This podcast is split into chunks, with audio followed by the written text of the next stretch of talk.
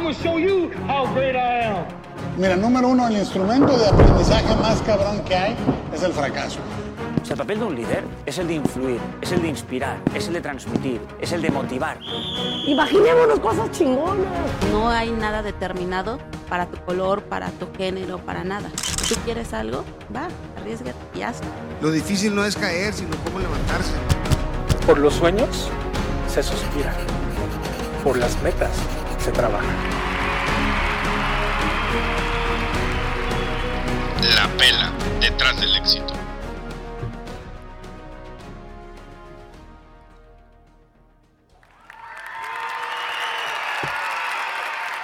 ¿Qué onda? ¿Cómo están? Muy buenos días. Gracias por acompañarnos en un episodio más desde tu podcast de emprendimiento en Prelectores, en tu sección favorita, La Pela detrás del éxito. Mi nombre es David Arona y me acompaña como siempre mi amigo Ricardo Quijada. ¿Qué onda, Ricky? ¿Qué onda, David? Buenas tardes. Pues aquí andamos. Fíjate que siento que hace mucho que no grabamos, David. No O sea, sé. se siente, pero no, no ha sido tanto. ¿Será porque no vine en uno de los episodios? Pero bueno, estamos ahora, David, con Nayeli Sarracín. Nayeli, ¿cómo estás? Muy buenas tardes, bienvenida. Hola, muy bien, muchas gracias. Gracias por la invitación. No, Perfecto. gracias por estar aquí. Listos para empezar entonces. Y bueno, para conocer un poquito más de Nayeli Sarracín, ella es fundadora y dueña de Sugar Co., que es un servicio de uñas en manos y pies y también toman té, es muy importante. Ajá. Tiene otros emprendimientos como Beauty Work y Avenida Lash, que al ratito vamos a platicar sobre ellos.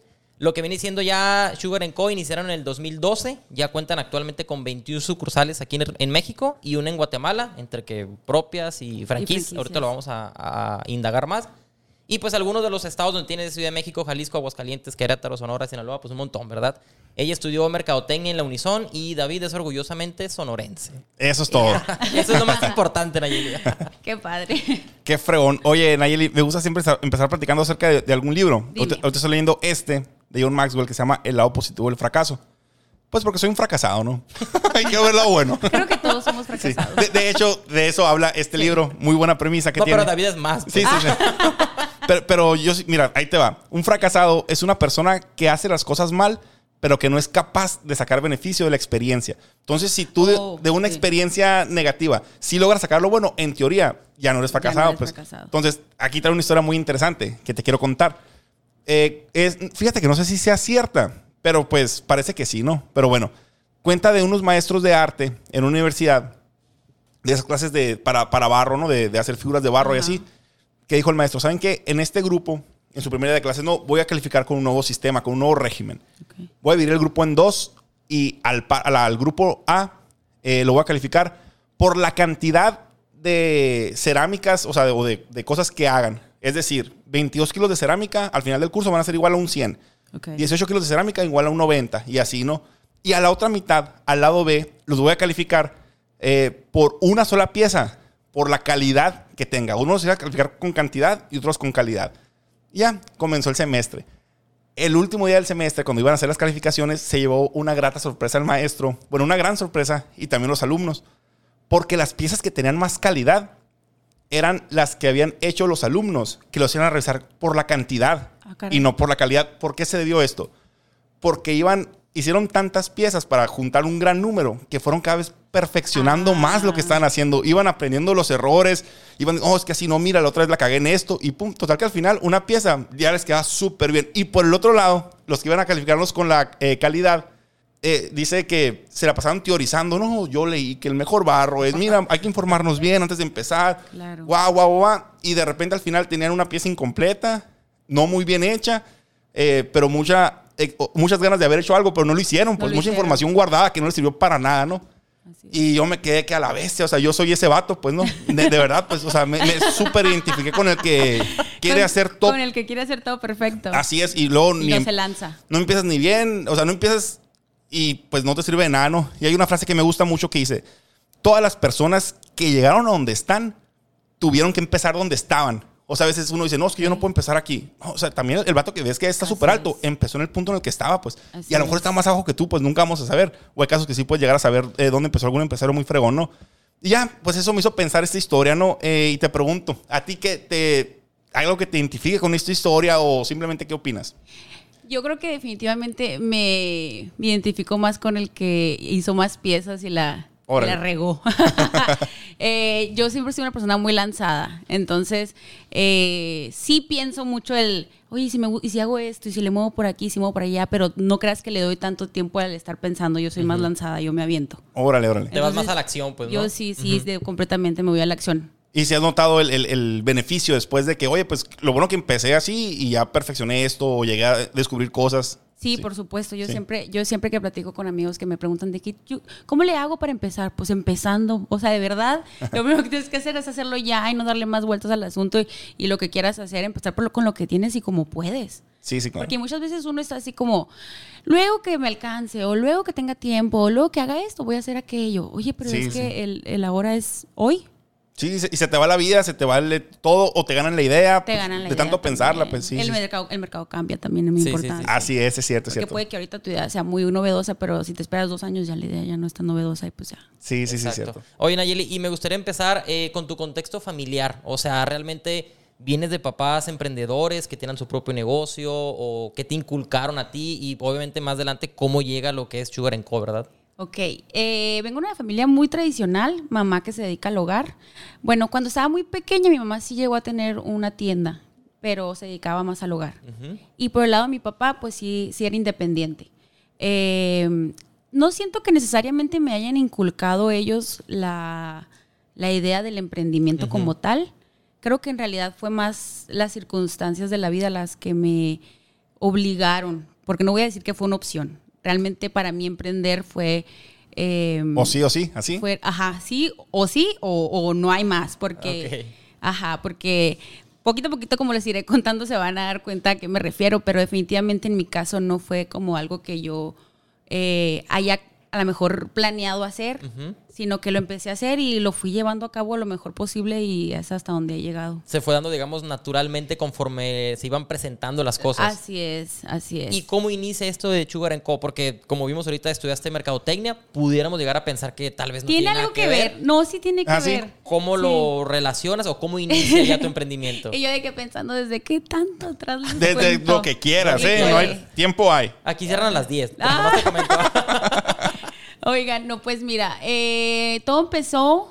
Ay, es que me da hasta pena decirles. No, a pero, nosotros no, no te preocupes. A nadie le da pena. Tú pero dale. no importa. Eh, todo empezó porque hace, hace, híjole, 2011, Ujú.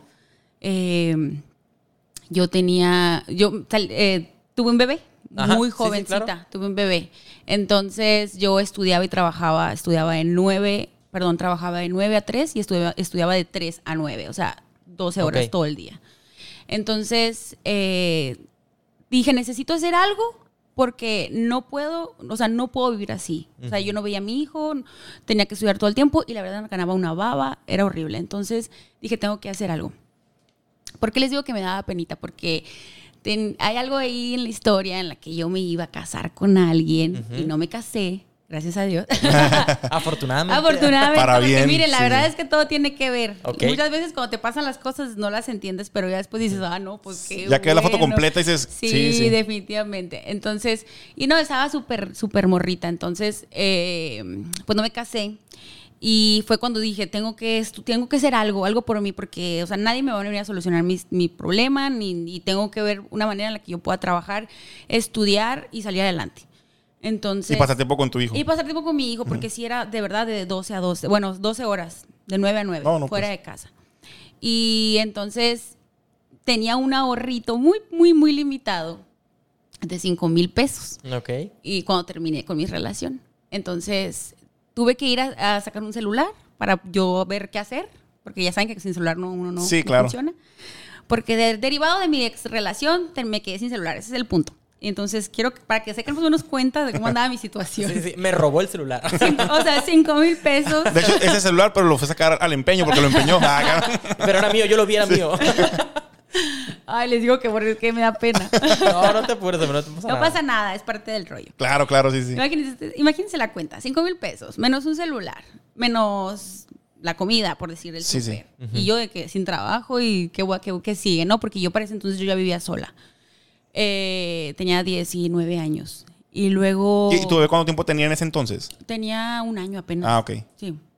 Entonces eh, dije, a ver, ¿qué voy a hacer? ¿Sabes qué? Voy a, voy a, voy a poner gelish. Era una, es un, pues no sé si sepan que es el gel color, así como que el, Sí, sí, sí. Como la última el capita, no sé, semipermanente, ajá, el colorcito. En aquel entonces era cuando apenas empezaba el gel color. La marca Gelish era como que la más, más, no- más, llam- más conocida. Y de hecho creo que era la única en aquel entonces. Cuando yo fui a una distribuidora dije, pues voy a, voy a hacer eso, de que voy a hacerlo por citas. Realmente no pensaba yo en, ay, voy a hacer un negocio. Yo no Sí, dije, sí, voy a poner uñas en mi casa durante la que estoy estudiando. Y fui a la distribuidora y costaba de que 5 mil pesos el kit. Y yo así de que no, no me alcanza, o sea, olvídate, no puedo. Y yo con mis tres pesitos. Entonces, eh, mi plan B fue, vi un, vol- un volante que decía curso de uñas acrílicas, mil pesos. Y yo de que pues me quedan tres mil pesos, mm, no sé, dos mil quinientos Sí, sí, tenía. sí, dije, claro, creo, que, pu- creo que lo puedo hacer, dije. Y haz de cuenta, o sea, mis últimos pesitos así fue de que... No manches, qué chingona historia. Iba empezando, ¿eh? A ver. Sí, fue así que mis únicos pesitos, pues dije, ni modo, de que es todo nada. O sea, realmente estaba yo así en una. Imagínense, aparte de que con el corazón roto, estaba muy sola y pues con, neces- con la necesidad. Y Sí, con sí. un niño Y con que te tienes que ser niño. responsable, Y obviamente, luego ¿no? con la Imagínate. escuela, o sea, sí, la verdad es que era bastante abrumadora a mis 19 años. Claro. Sí, sí, sí. Entonces, por eso les digo, o sea, no era una opción. Y compré el curso. La verdad es que siempre me, me- me he identificado como una persona autodidacta porque la verdad es que nada más fui dos, tres días al curso. Vi que yo podía aprender más rápido de lo que ellos me estaban enseñando y dije, yo tengo que... Empezar a producir. Optimizar Sí. mis recursos y mi Sí, sí. tiempo y empezar a producir. Y ganar dinero lo antes posible, lo ¿no? antes posible. De hecho, yo terminé. lo- El tercer día nada más regresé a preguntar de que, oye, eh, una duda técnica. Oye, ¿cómo se hace esto? Esto, esto? Ah, está- ah, ok, está bien. O sea, ni siquiera fue a práctica, fue así Sí, como. Oye, ah, si, no viene dos días, ¿me puedes rezar el resto del dinero? Y me da medio diploma. Sí. Y, y en aquel entonces ni siquiera te daban diplomas. O sea, no Sí, era sí. la gran cosa, Sí, la verdad. los cursos de uñas no eran como a lo mejor ahorita que ya hay más teoría y más información. Entonces eran bien básicos, la verdad. Y yo dije, ay, no, pues ni al caso. Bueno. eh, y literalmente al otro día la- ya, ya estaba vendiendo las uñas en 100 pesos, así. Órale, sí, sí. Sí, en 100 pesos. ¿Y por qué decía yo ahorita que tiene mucho que ver con mi carrera de mercadotecnia? Porque a mí siempre me ha gustado la mercadotecnia. Desde que yo supe lo que era la mercadotecnia, yo dije, yo quiero estudiar eso, me gusta. Entonces, desde el principio, yo dije, necesito vender esto que apenas acabo de aprender a hacer. O sea, a mí no, me- ahorita que lo mencionabas, si me hubiera esperado a saber más, Sí, a claro. pra- a, a practicar más, a tener un lugar, ¿sabes? Porque eso generalmente también pasa, o sea, la gente se espera. Yo dije, yo no tengo opción, o sea, yo es ya. Ujú. Literalmente empecé a poner uñas en una en una cajonerita así, o sea, ni siquiera una mesa, una cajonera. esas de plástico así blancas, no sé, pues, ¿no? Imagínate el frigobar este, pero con cajones. Así, Órale, ahí sí, sí. recargada. Así. No, o sea, bien mal. o muy bien, no sé. Eh, en mi departamento, en aquel tiempo yo vivía en un departamento. Y empecé a venderlas. Entonces, ¿por qué decía lo de la mercadotecnia? Porque inmediatamente dije, yo necesito hacer una página. Y fue, hice una página de Facebook que se llamaba Sugar and Co. ¿Y por qué ese nombre? La verdad es que la historia es medio mm, sin Irrelevante, chiste, medio irrelevante. Ya la tenía la página. Ah, ok. Ya le había puesto Sugar and a otro proyecto de cuando estaba muy niña, o sea, muy, mucho más chiquilla. Y dije, ay, voy a reciclar. O sea, realmente, como les digo, no fue algo así como, ay, voy a hacer una planeación de modelo de Sí, negocio. sí, no, sí. no, Sí, no, sí, no. Fue así, vámonos. Ok. La necesidad. Yo creo que lo más práctico, porque lo que Lo te más urgía era ya estar generando, ¿verdad? Exactamente, sí, Y así empecé, o sea, cobrando 100 pesitos. ¿Y, y- y sobre quién te fuiste en cuanto a clientes? O sea, Pues primero, primero las, mis amigas Ah, y personas que tenía agregadas en Facebook, de que, ay, estoy poniendo uñas, 100 pesos. Y la gente sí venía y se ponía. Donde yo siento que empezó, la verdad es que empezó a agarrar rápido porque mi valor agregado fue muy llamativo en aquel entonces. Fue que cuando yo era niña estudié pintura al óleo, ¿sabes? Este, este, tenía muy Órale, desarrollado el tema sí. artístico. Entonces, lo que yo hice fue ofrecer un tipo de diseño que era que en aquel tiempo no se usaba. O sea, yo, yo no sé si ustedes sepan, pero antes las uñas, hace 10, 12 años, como les digo, las uñas eran consideradas como para buchonas, como Ah, sí, sí, sí, ¿sabes? sí, sí. Entonces el- yo dije, yo voy a hacer algo diferente, yo voy a hacer algo como para personas, o sea, como, como para mí, que me guste Claro. a mí y, y que les guste a, a las- a mis amigas, ¿sabes? Diseñitos mucho más modernos, más, más de Pinterest. En aquel entonces creo que había otro nombre, Corbis o algo así. no, no, sé. No, sé, no manches, no sé. No Pues se llama plata- así. Plataformas donde encontrabas diseños. Ok, sí, sí. Diseños que pones en las uñas, ¿te Espe- refieres? Ajá, Ah, ok. muy, muy especiales, que nomás los hacía yo en aquel entonces. Y la gente le empezó a gustar, y que les hacía un moñito, y que, ¿sabes? Le quité esa onda como que buchona a las Ajá, uñas, sí, sí. y les empezó a gustar mucho. Y así empecé. La gente empezaba a visitarme desde muchas partes de la ciudad. Este, Se fue corriendo la voz, uñas. así. Ajá, se fue Órale. corriendo, entre que se fue corriendo y que yo, pues en aquel entonces no pautaba, o sea, no en las redes sociales ni nada, porque creo que ni existía la publicidad. Pero era mucho más or- orgánicamente llegabas a más gente así también. es, ajá. En aquel entonces, ¿no? Así es. Sí, yo creo que llamaba mucho la atención eso, pues que decían, qué padre, ¿quién te hizo ese zigzag? O sea, nadie te hacía un zigzag en aquel entonces, pues era yo ahí, toda loca. Tú eras la única persona que estaba ahí, quiero pensar en un momento, En ¿verdad? cuando empecé, sí, o sea, en mi departamento, sí. Sí, en mi departamento así era, imagínate, ese pedacito así, mi cama y una mesita y así. Y ahí trabajabas. pues. Ajá, compré mi primer mesa de uñas a una compañera de un ex trabajo eh, por 700 pesos. O sea, yo lo que siempre hice durante los primeros años, y creo que lo sigo haciendo, es yo recibía dinero, me administraba, pero también invertía siempre. Órale. O sea, y de volada compré mi primer mesita y compré mis primeros esmaltitos. Luego les mando una foto ahí para que Pe- Pero vean. ¿en qué momento dijiste, Nayeli, a ver, esto era para mí para sobrevivir, pero, oye, pues veo que sí es negocio y puedo, o sea, ay, puedo crecer un poquito, o sea, ¿en qué, en qué momento viste eso? Eh, como yo vivía en un departamento, hasta ahí mi, mi objetivo era sobrevivir. Sí, sí, sí, sí. sí. Seguir estudiando, sobrevivir. Ya después, con el tiempo, como un año después, eh, yo empecé con otro emprendimiento eh, que era en marketing BTL, que vienen siendo activaciones de marca, eh, decanes, promotoras, botargas, para marcas premium y así. Entonces, yo seguía con mi proyecto de Sugar and Co, pero también traía este proyecto. Entonces, eh, ahí fue cuando puse ya como que mi primer localito en forma, porque le invertí. Yo dije, esto no me va a dar dinero ahorita, pero sí que me va a dar dinero en un futuro. Ah, o sea, no a la escala a lo mejor que yo quería. Sí, sí. Eh, y le empecé a invertir, puse mi primer, así como que establecimiento y contraté a mis primeros dos empleados y así, ¿no? Igual ahí lo traía y yo dije, eventualmente va, va a ser negocio. Ya después que, como que, como que viví, en- ¿cómo les explico? Fui viendo cómo se iba moviendo el mercado, vi, vi que empezó la competencia, porque en aquel entonces también no creas que había, como les digo, eran las únicas que te hacían esos dibujitos. Eh, ya fue cuando dije, ya sabes que creo que esto sí puede ser un buen negocio y ya como que me dediqué más de lleno. Pero también tuvo mucho que ver que también dejé un poquito de lado lo otro. Ah, ok. O sea, unificaste esfuerzos. A ver, si mueve- unifiqué esfuerzos, Nomás sí. en, en, Sugar Co, porque es lo que veo que, que puede ser mucho más redituable. Y se, ajá, sí, porque yo decía, en, en el otro negocio era mucho, era mucho estrés, era mucho, Mm, ok. m- mucho andar así como a prisas. Y el otro, y ese negocio era lo que me gustaba mucho, eh, que me gustaba en general, y yo dije, ¿sabes que lo puedo hacer mejor? Y fue cuando eh, puse mi segunda sucursal, se podría decir, eh, donde ya puse ya con toda esta nueva experiencia de los test, de una experiencia orgánica, de los Ok. productos. Como que ya dije, a ver, le tengo que dar una identidad eh, que sea diferenciada y que la gente diga, ah, ¿sabes? Que sea diferente en aquel entonces. Sí, sí, sí. Por ahí fue cuando yo dije, ya, o sea, quiero, quiero que sí sea negocio, que sí, que- quiero que sí sea algo grande, algo, algo bien. Eh, eh, ¿En qué año fue eso, Nayeli? Eso fue en el 2000, fue como dos años después, porque el 2014, primer, el 2015. primer, el primer negocito que puse fue el 2012. El de, ver. tu, el de tu casa, ¿te A ver, refieres? espérenme. El de mi casa fue en el 2012, ahí en la mesita. Y luego en el 2013 más o menos fue cuando hice lo de lo del primer localito, que fue aquí en Ah. las quintas, de hecho. Ah, aquí en la. Quinta Mayor. Es que yo, yo vi un- una tarjeta tuya vieja que Bien viejita, rosita que- con negro. Esa mera. Eh, eh, y vi que eran en las quintas, pues. Sí, ah, esa órale, era. órale. Ahí fue mi primer localito. Y después, como un año después, ya abrí el otro. O sea, sí, como que constantemente iba. iba Oye, lo buscando. que veo, Nayeli, es que el crecimiento realmente se fue dando así orgánico, como comentaba David, y un Sí. poco a lo mejor, no sé, pocas estrategias de mercadotecnia que hacías. En aquel entonces era mucho más fácil. Como- Yo pienso a lo mejor que sí, pero ¿qué sentiste tú? Porque venías de una situación muy dura, muy difícil, en Sí. donde ahorita lo que quiero me vale 100 pesos, 90 pesos, pero quiero Ajá. sobrevivir, mi hijo, yo, etcétera, ¿no?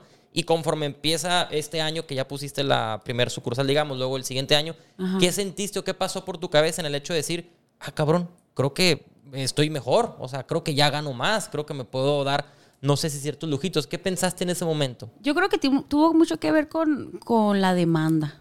O sea, la gente nos buscaba mucho. Teníamos las agendas llenas. Y yo dije, pues creo que puedo ofrecer algo mejor y cobrar más. Sí, sí. Y ya fue cuando también le fui dando esta nueva identidad, porque si, si la tarjetita esa era negra con rosa, después Sí, sí. ya el concepto cambió muchísimo. Eh, en realidad creo que fue la demanda lo que me hizo decir, ah, creo que sí, pues sí valemos la pena.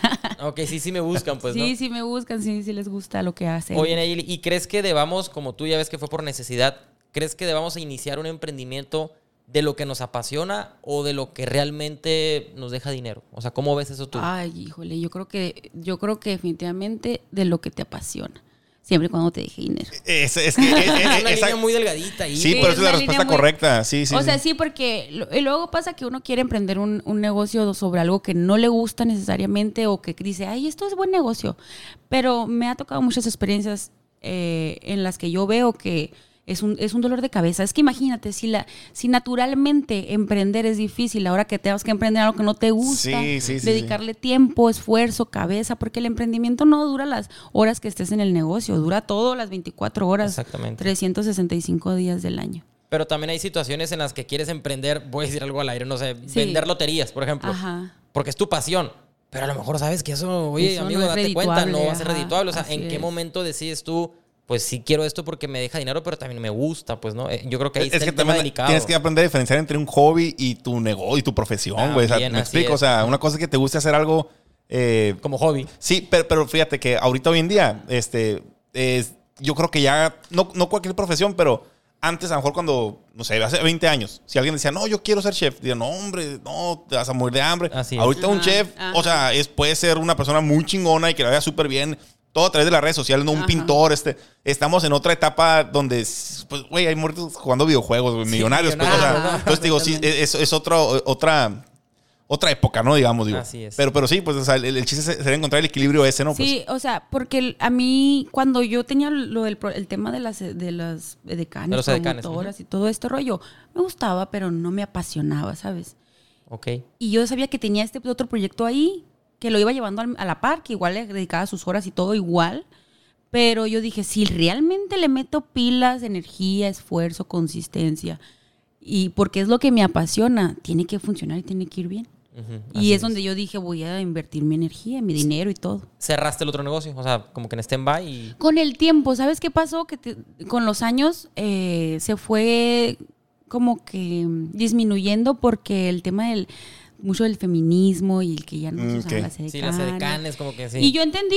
Yo dije, bueno, pues es que es parte del, del, del del de- mercado. eh, sí, lo que dices Vale. ahorita va cambiando el Va mercado. cambiando pues, el ajá. mercado y está bien.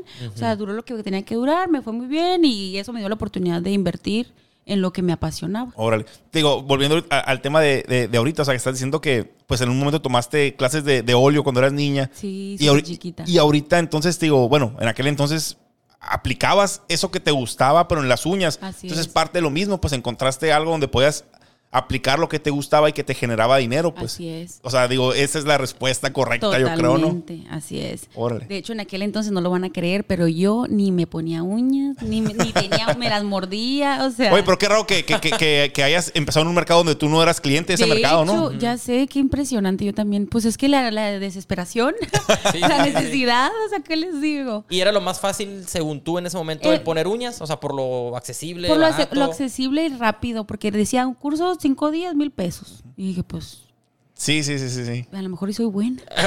Oye, y cuando tomaste esa decisión de estando ahí en la distribuidora de belleza, ¿no? Que traes, no sé, tres mil, cuatro mil pesos y que esto, lo otro, Bueno, ¿cómo le yo hago? creo que ya tenía como dos mil pesos. ¿Sentiste que a lo mejor me queda claro que sí, pero qué nos puedes platicar de qué, qué sentiste de miedo tal vez o de me tengo que arriesgar? O sea, ¿qué pasa ahí por tu mente? Ay, Porque estás en una encrucijada, podemos decirlo, en el que a lo mejor voy a invertir todos mis ahorros, por más Los- pequeños los que sean. dos pesos que los dos, tres pesos, por, obviamente por un beneficio mayor, que pues tu hijo y demás. Ajá. Pero ¿qué pasa en ese momento? Oye, la riego, no la voy a regar, me va a ir bien, me va a ir mal. Pues obviamente todo pasa por la cabeza, pues porque no tenía como un paracaídas, ¿sabes? O sea, yo no iba a caer parada. Así es. Pero dije...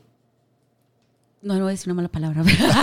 Puedes hablar como puede, quieras, ah, ¿eh? no te preocupes. Chingue su hija. No, sí está muy fuerte. ¿eh? No, hay niños que escuchan aquí, Ay, está. Ah, es cierto. Eh, No, no, sorry. Este, o sea, es que lo que es, vuelvo a lo, del principio, pues, o sea, sí te da un chorro de miedo, pero pues al final de cuentas es eso o, o comer. Es que no tienes opción, como ¿sabes? dijiste, pues No realmente tú no tienes opción. Sí, sí, no qué- había qué opción. loco Yo no tenía onda. opción. O sea, yo no. Y, y yo creo que fue así como el tiempo viene encima. Yo no, no tengo tiempo para ni dinero como para sobrevivir, para buscar otra cosa que hacer. Y el niño sigue creciendo, pues. ¿no? Exactamente. Entonces yo dije, me- lo, que me, lo que me sobra. Sí, sí. O sea, no, no, es, no es manera. O sea, no. Y terminaste No la licenciatura, Nayeli. Me faltó terminar en los últimos dos semestres. Pero pues ya te enfocaste en. en- Sí, porque justamente por eso. Claro. Porque eh, la unison era un tema con con las clases, ya los últimos semestres. Iba de que de 7 a 1 de la tarde y me daban dos clases. Y yo así de que Ah, mi sí. negocio me necesita. Sí, sí, sí, sí. La verdad es que sí, va- fue muy difícil. Y sí, varias veces intenté, pero la voy a terminar. Sí, sí. ya nomás como un placer. Sí, como ándale. algo mío. O sea, Así, como... para darte el gustito a ti. El que, ay, gustito. ay, Un logro más, pues, ¿no? Para- de- papelito que nadie me lo va a pedir nunca. Nadie, Sí. nunca. Gracias a Dios. Sí, qué fregón. Oye, Nayeli, y la pregunta que a mí me gusta hacer también es, ¿en qué momento empezaste a decir, ah, oye, necesito delegar? Pues, o sea, ya necesitamos meter más manos, porque, o sea, no sé si, si seas buena delegando, como te digo ahorita, que, que yo no. Este, No ¿cómo, me, cómo no te me dejó acomodar el micrófono, imagínate. Pero, y- pero ya estoy bien acomodado, mira. mira, mira, quién se escucha, quién se escucha. Qué bien se escucha. Eh, cuando empecé a delegar fue cuando tenía mucha carga y llegaba un punto en que no comía, ¿sabes? O sea, que, porque tenía que trabajar de- desde que me despertaba hasta que me dormía. Sí, sí. Y, y yo dije, ¿sabes qué? No, si quiero es que esto crezca. De hecho, desde que le puse el nombre Sugar Co., el objetivo también era de que la gente no me reconociera a mí, Órale, sino que reconociera sí. el negocio. Y, Está bien interesante eso. Ajá, y que si alguien quiere hacerse un servicio, vaya con nosotros, no conmigo, ¿sabes? Al principio, como yo ya venía con una cartera de clientes que se tenían conmigo, pues sí fue difícil mudar a de que, Claro. ah, mira, te va a atender esta fulanita o menganita. Al principio no querían, pero yo dije, pues lo siento mucho porque esto va para allá va. Y yo creo que también tiene mucho que ver con el carácter, porque a lo mejor yo he conocido personas que dicen, es que yo no, no, no puedo dejar a mis clientes, no me dejan. Y yo fue como, no hay opción. Sí, sí, sí. o sí. sea, te va a atender ella si quieres. Pe- pe- Pero, ¿y no batallaste para saber a, a quién jalar? Ay, O sea, por sí, supuesto. por- por el tengo, tengo historias de terror con empleados. Neta, a ver, cuéntate una, no pasa nada. de- de Pero con entonces- nombres y todo. Ah. No, el- mis primeros dos empleados fueron una cosa seria. Ah, ¿sí? Sí, sí, Sí, pues es que nadie te enseña a ser patrón, No, nadie te enseña no. a contratar, lo que medio aprendes ahí. En aquel entonces tampoco no había tantos podcasts y videos. Sí, sí, y, sí, sí. ¿Sabes? Era así como, ¿sabes poner uñas? Sí. Vente. Ajá, ¿tienes disponibilidad? Sí. Ah, pues te voy a pagar tanto, ven. Ah, ok. Eh, ya, ¿Sí me explico? Entonces, Sí, sí, sí. fue un tema, la verdad. Mm, Me robaron y, y así. No voy a dar detalles. Sí, no, no, no, no, está bien, está bien, está bien. Pero sí. Pero me- al final de cuentas todo eso es señal de un crecimiento, ¿no? Porque si tú no hubieras tal vez contratado a estas personas o tal vez de primer sucursal a la segunda sucursal, obviamente ocupabas gente, no podías partirte Sí, en mil es. cosas, pues, ¿no? Creo yo que es una señal de que el negocio iba Pa- en aumento. Y parte de, de, como ahorita decías, o sea, los errores te van haciendo mejor, te vas puliendo. Yo, por ejemplo, a mí en esa eh, ocasión me robaron porque no tenía un sistema punto de venta, yo usaba Excel, tenía Órale, poquito sí, sí. tiempo y, y me di cuenta que faltaba, no cuadraban ciertas cosas. Eh, antes ni siquiera yo de comprobar que me habían robado, cuando quise marcar a las clientas, la persona esta renunció, dijo, ya no me voy. En pleno 22 de diciembre. Órale, sí, se la sí, aplicó sí. gacha, ¿eh?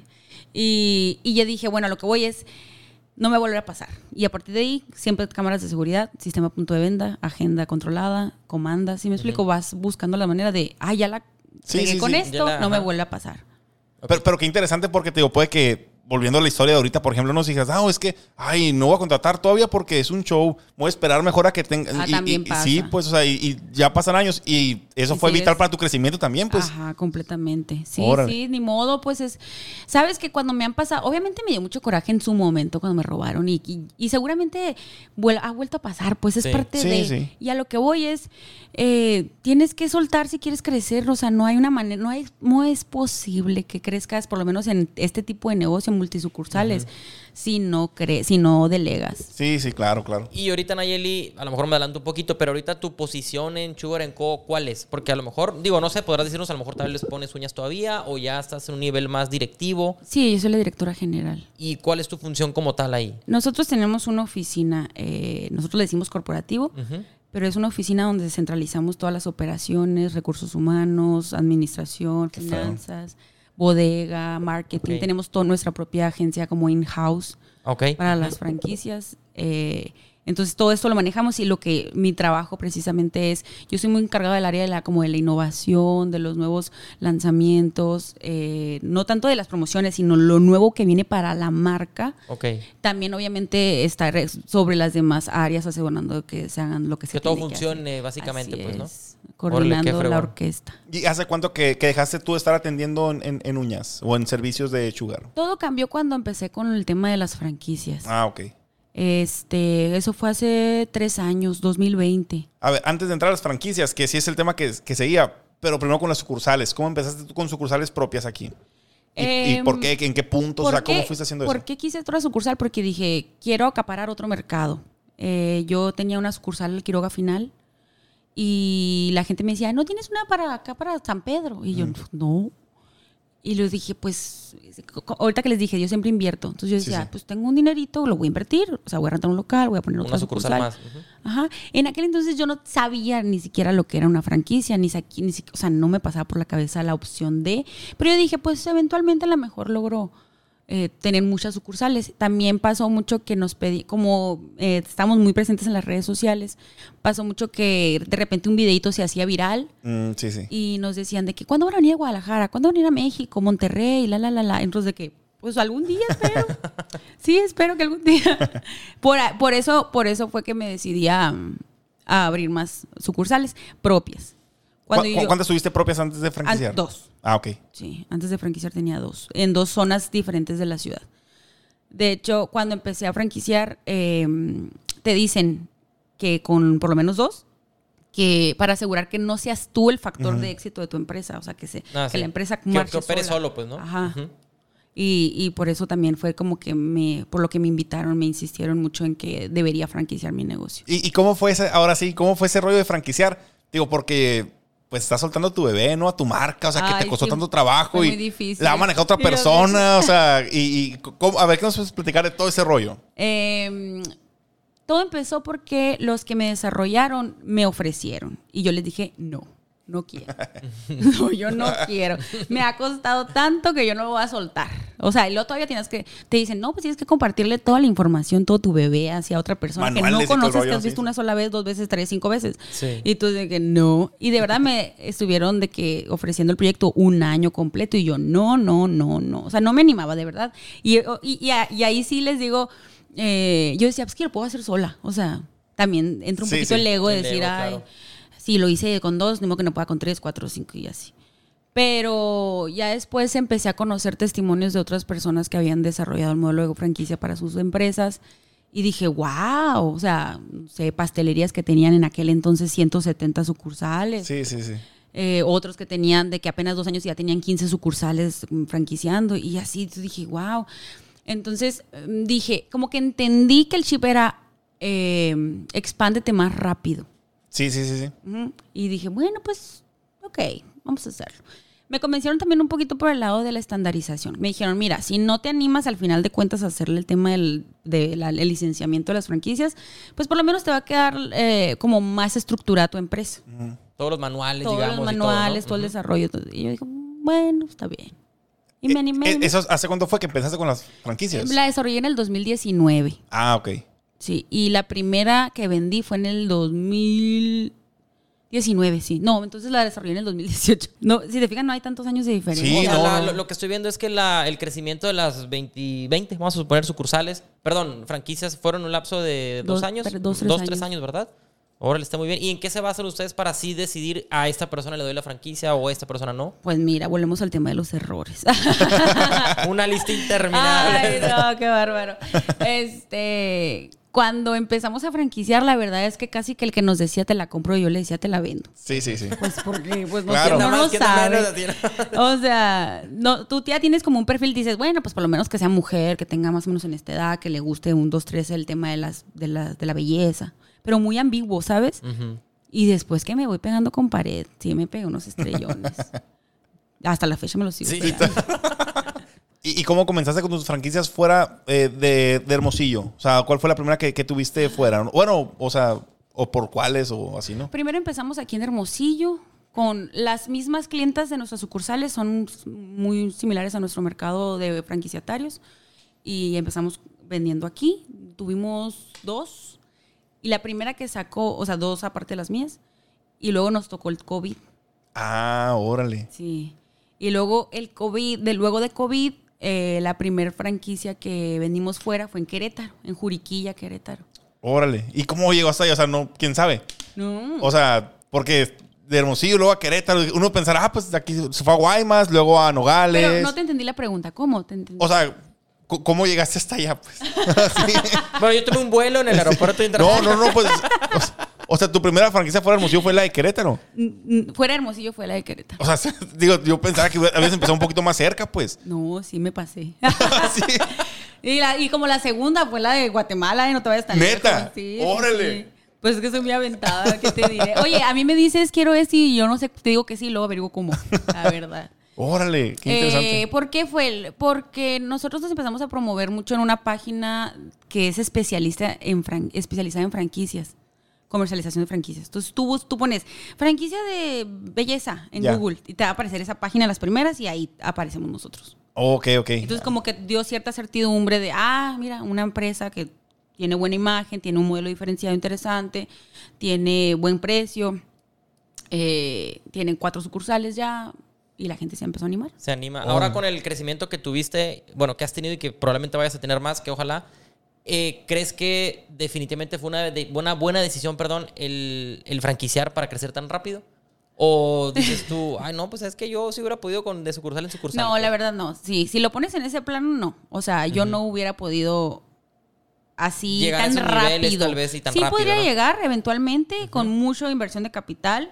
A lo mejor me iba a tardar mucho más porque contándoles la historia de la que les estoy contando donde yo vengo, eh, soy muy buena para administrarme y, y invertir y todo, Así pero es. la verdad es que a esa escala tan rápido, si hubiera necesitado mucho capital, hubiera tenido que acudir a fondos de inversión o a bancos, o si me explico, entonces...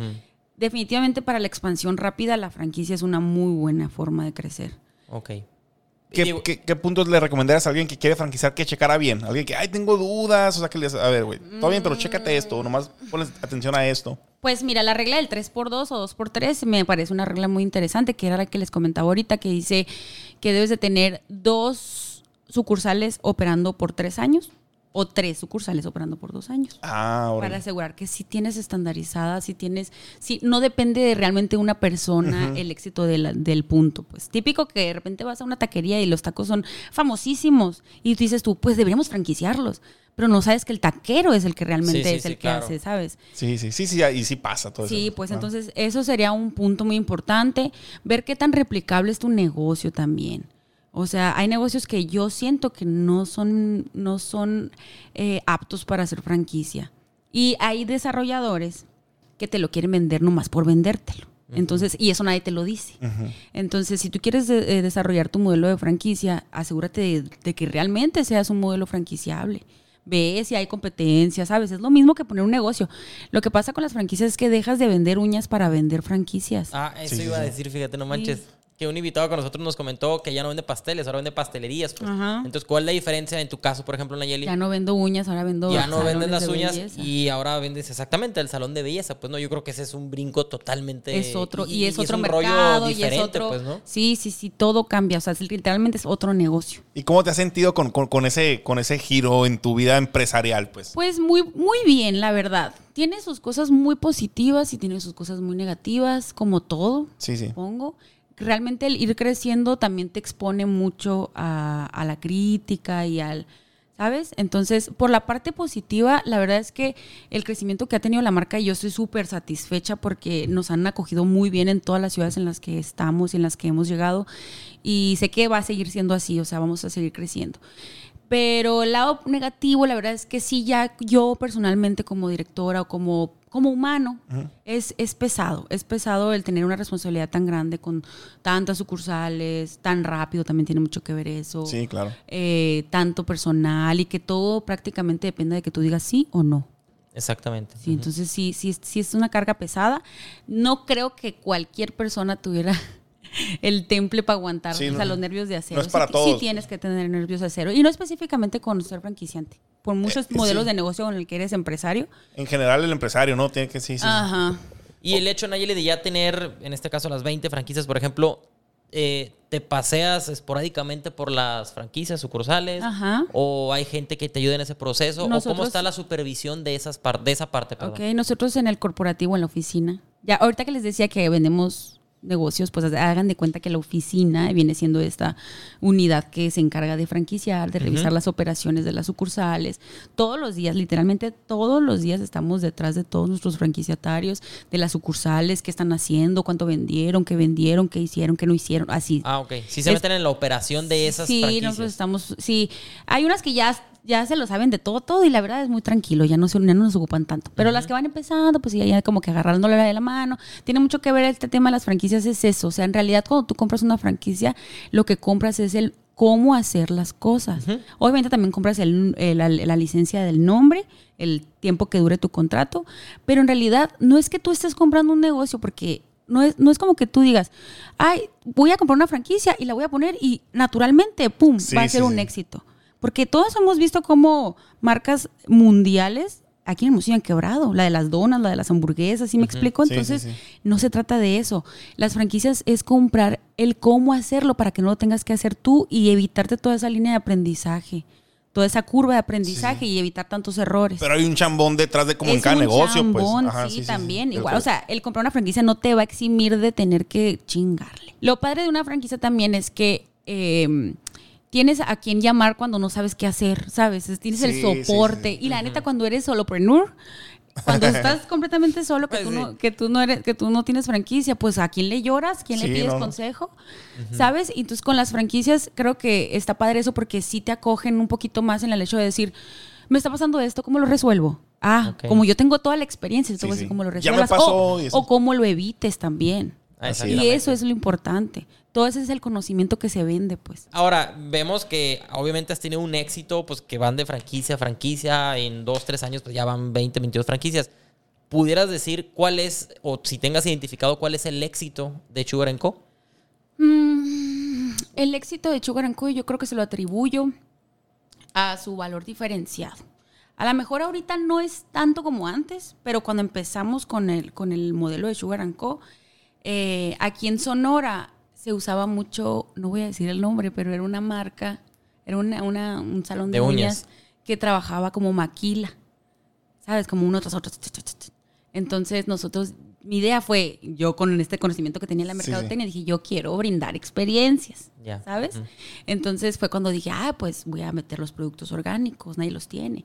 Voy a meter uñas esculturales, nadie las tiene. Con este modelo, porque si, no, no es que nosotros hayamos inventado las uñas esculturales, sino que nosotros lo hicimos de una manera en que el cliente las usara de una manera más práctica, más sana, que no usara resina, que no afectara sus uñas. Entonces, como que esos valores agregados que nosotros empezamos a darle, lo del té, etcétera, la imagen, bla, bla, bla, eh, siento que funcionó mucho y a la gente le ha gustado mucho. A la gente del sur, eh, del sur del país les encanta todo el tema del, del té, del orgánico.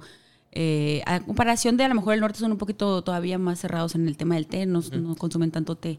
¿Qué eso del té que es? Mientras te estás poniendo las uñas, ¿te estás tomando té Un o cómo? té tenemos tisanas, tenemos té verde, té negro, té blanco. Ah, ok. Sí, sí, es parte de la misma experiencia de, no misma nomás sentarte y brum, vámonos la que sigue, pues, ¿no? Ajá. Eso, eso es lo que nos ha funcionado desde el principio. Y ahorita yo creo que lo que también nos, ya nos empieza a funcionar es que ya se está reconociendo la marca. Sí, Entonces sí, la sí. gente ya claro. dice, ah, pues puede que tal vez aquel tenga a lo mejor un- otra cosa más padre, pero es que este ya lo reconoce, ¿no? Y este ya Y tiene... es garantía. Ya es un poquito más como garantía, es un poquito más seguro. Que sí es muy importante y siempre se lo decimos e incluso en el contrato dice, nunca, o sea, no porque compres una franquicia tienes el éxito asegurado. Claro. Eso no pasa. Así compres una de un McDonald's. Sí, sí, sí. ¿Puedo decir marca? Sí, sí, Sí, sí. de hecho, para que nos patrocinen. No, pues no. Me o sea, encanta. Dunkin' Ah, Donuts. ¿Cuánto duró Dunkin' Sí, Donuts no. en la Plaza de Hila? O sea, Sí, bien poquito. Ajá, Sí, y, y ese hay un chorro, así y que, te aseguro que le invirtieron 5 millones. Sí, No, sí, me chuchique, no sé, hay un chorro. Se hace- chorro. se hace Sí, poquito. yo creo. Ahora, y si nos vamos al otro extremo, ¿cuál es el, digamos, el talón de Aquiles o el punto de la, la pata donde cojean lo que es Sugar Co? La pata donde cogíamos. Déjame pensar. O a qué retos se enfrenta un negocio como el tuyo, por ejemplo, ¿no? Pero estás hablando ah, un poquito más específico. Estás hablando en cuanto a franquicias, en cuanto a la operación, o en cuanto a franquiciatarios. Pues estoy hablando más que nada de lo que es la esencia del negocio. O sea, por ejemplo, el, Ah, ok, el- ya. el- ¿cómo se llama? El salón de uñas como tal, que se llama Sugar Co, que claro, unas son tuyas, unas son franquicias, pero en sí ese giro de negocio... Lo eh, complicado del giro de negocio. Exacto, Ándale. ajá. El personal. Qué raro que digan eso, ¿no? O sea, Sí, es no, como no, no. lo más común, pues, ¿no? Sí, no, no, y luego dije, es el personal, ¿no? Ah, sí. El personal, sí, porque tú estás tratando de dar una experiencia ex- estandarizada. Ujú. Y no puedes controlar No, a las no, no, no. personas. La verdad, sí es complicado. Por más que les des cátedras y enseñanzas. Y ya- yo por eso admiro mucho, va a sonar muy cliché, pero admiro mucho a Starbucks porque tú vas a un Starbucks te, te atienden bonito. Bien, sí, sí. ¿Sabes? Te sonríen. Ellos sí aquí porque eso no sucede conmigo. Sí, que ¿Cómo sucede que en Hermosillo ¿Cómo hay esa gente? ¿Cómo le bien, pues. hacen? Sí, no, entonces la verdad es que en el tema de la estandarización, la, la- el personal es, es complicado. Obviamente hay mujeres, en mi caso, de mi, de mi equipo, que, uff, o sea, fabulosas. Sí, sí, que- rifadísimas, ¿no? Rifadísimas, pero también han desfilado dos, tres que sí. que no, nomás no, pues no. Que, que la verdad es que terminan afectando, pues, y cuando tú le das la oportunidad de que, mira, trabaja aquí con nosotros y que terminen afectándote, pues sí. Sí, está- no, pues ni al cool. caso. Oye, Nayeli, y por ejemplo, ya, tú ya tienes identificado en aquel entonces si todavía tu diferenciador, pero ya llegaste a un punto. ¿Cómo innovar de un punto en adelante en un Es negocio como el tuyo? importante, sí, completamente. Pues, de hecho, hace poco estuve pensando mucho en eso. Ahorita siento que ya la experiencia no realmente, realmente ya no hace la diferencia. Porque ahora todo el mundo te está ofreciendo una experiencia. Ahora hay que buscar de qué otra manera puedes innovar, automatizaciones, hacerlo más sencillo para el cliente, ¿sabes? El, desde el agendar hasta el pagar, la atención. Nosotros eh, constantemente estamos innovando, ya sea en, en si traemos algo nuevo a la mesa, ¿sabes? Porque la gente va a ponerse uñas todos los meses. Sí, sí. Imagínate, todos los meses ves exactamente lo mismo.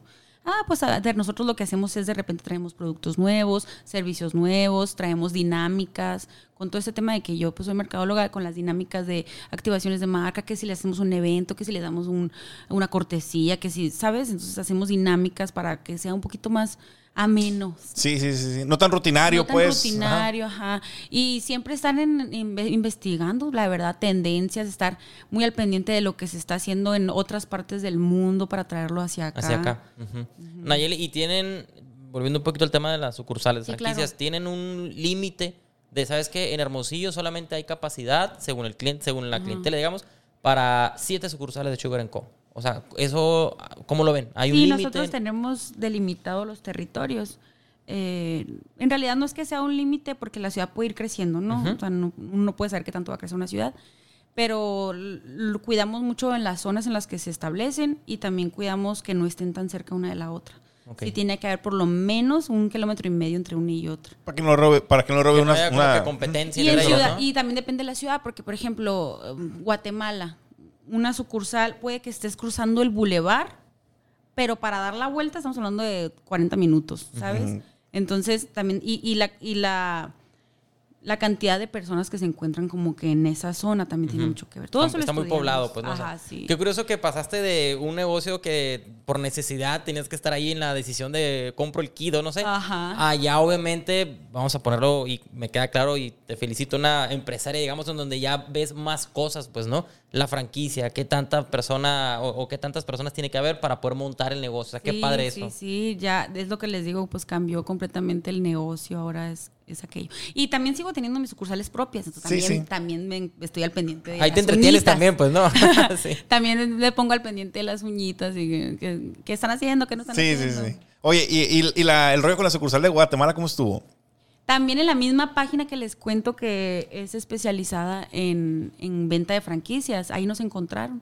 ¿Y Esa qué dijiste tú es cuando, mundial. cuando a la vez, o sea, quiero una franquicia en Guatemala? O sea, ¿cómo te sentiste Lo primero tú? que hice, dije, ay, pues la verdad es que hasta llegué a pensar de, ay, no creo que se haga. Sí, sí. No creo. Pero luego ya después, cuando ya vi que sí se había interés, incluso ellos vinieron a Hermosillo a conocer las Oh, no, ya, ya, ya. Porque No, todavía no ya. estaba Juriquilla ni siquiera. Y, y los recibimos y los paseamos por las sucursales. Impresionante, la verdad. Qué fregón. Sí, y, y yo dije, no, pues hay que darle. Eh, en ese caso, cada vez que tú abres una nueva ciudad, eh, perdón, un nuevo país, tienes que desarrollar todos los manuales, todo, perdón, todo el marco jurídico nuevamente. Adaptarlo para aquella, Sí, aquel todo, país, ¿no? sí, pues porque las leyes son completamente Sí, sí. distintas. Entonces, para que esté regularizado.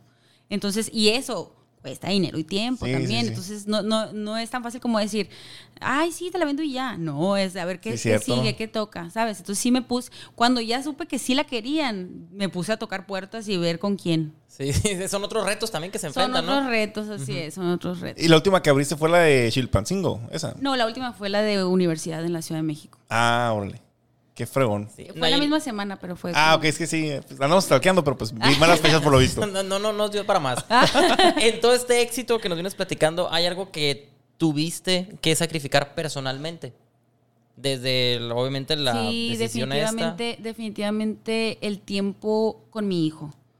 O sea, porque como les comenté, tuve un hijo muy joven y el hecho de, de estar entre la escuela y el trabajo y cada vez dedicarle más tiempo al trabajo para lograr que sea lo que es.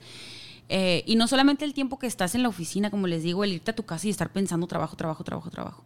Definitivamente en mi caso es algo que, que he sacrificado el tiempo como de calidad y cosas que me perdí cuando, cuando estaba más pequeño. Ahorita tiene 12 años. Este, y ahí ando todavía aprendiendo a ser mamá todavía. pues, no. Sí, sí, sí, pero pero sí definitivamente eso. Y un poquito también mi mi ¿qué se puede decir? Que se descuida uno mismo. Tiene mucho que ver. Sí, sí, no sí, sé si a otros empresarios les han contado, pero eh, un poquito el desgaste emocional, el desgaste físico, el mal comer, el no comer o comer ma- de más. ¿sabes? Como que el, el descontrol. ¿Por qué? Porque le pones todos tus kilos al proyecto y, y te descuidas ahí también.